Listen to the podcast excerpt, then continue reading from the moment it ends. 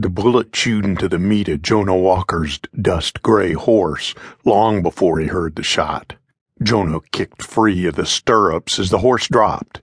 He tried his hardest to land on his feet, but didn't quite manage the trick.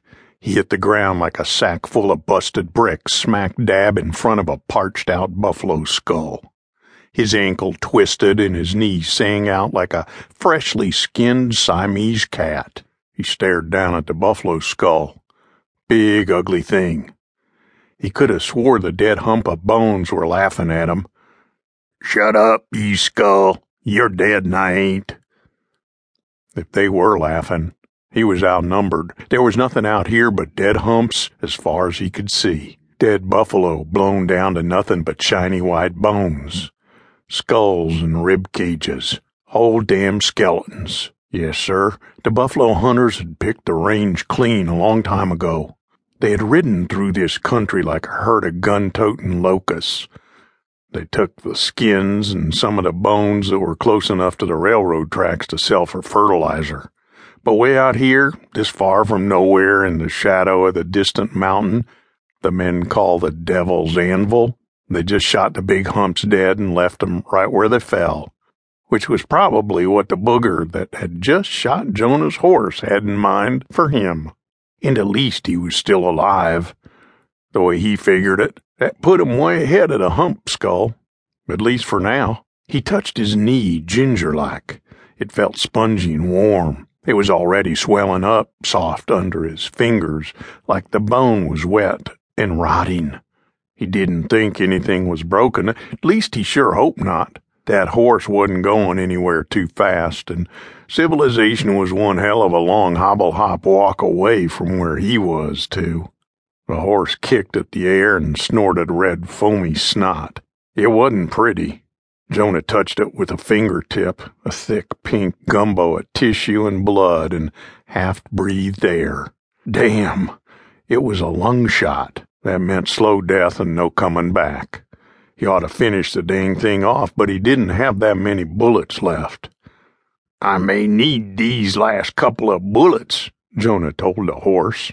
The horse snorted, kicked again. More horse snot. Maybe he could use his knife to open its throat. I could save on bullets. I wonder how long it'd take a horse to bleed out dry. Damn thing would probably kick him to death halfway through dying. The horse stared up at him with eyes as black and flat as Apache tears.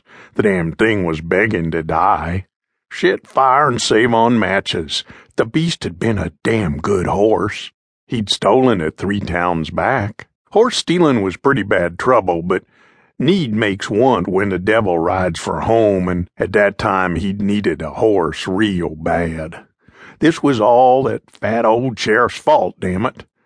If that old badge holder hadn't caught the bullet in his gullet in the middle of that bank holdup, Jonah wouldn't have needed that horse so bad. Then that fool kid got himself shot. Too bad to ride and fell off in the street with the money bags in hand, hanging head down from his horse. His ankle hooked like grim death into the stirrup socket. The kid's damn horse had panicked. It took off, riding hard for hell's far gate bouncing the kid behind him, scattering nuggets of skull bone and brain gunk and all that Jesus dying money from one end of the street to the other. Until Jonah had turned and plugged three quick shots into the thick of the horse's scream.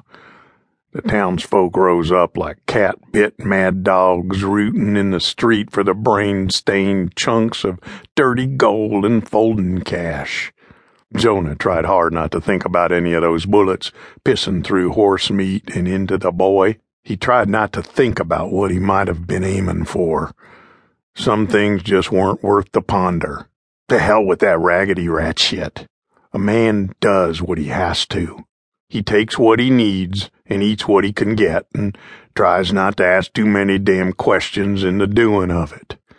It was truth in spades, it was better to be the jaws than the meat every time. Feed and need, Jonah said aloud, damn near scaring himself to death with the sound of his own voice. Need and feed.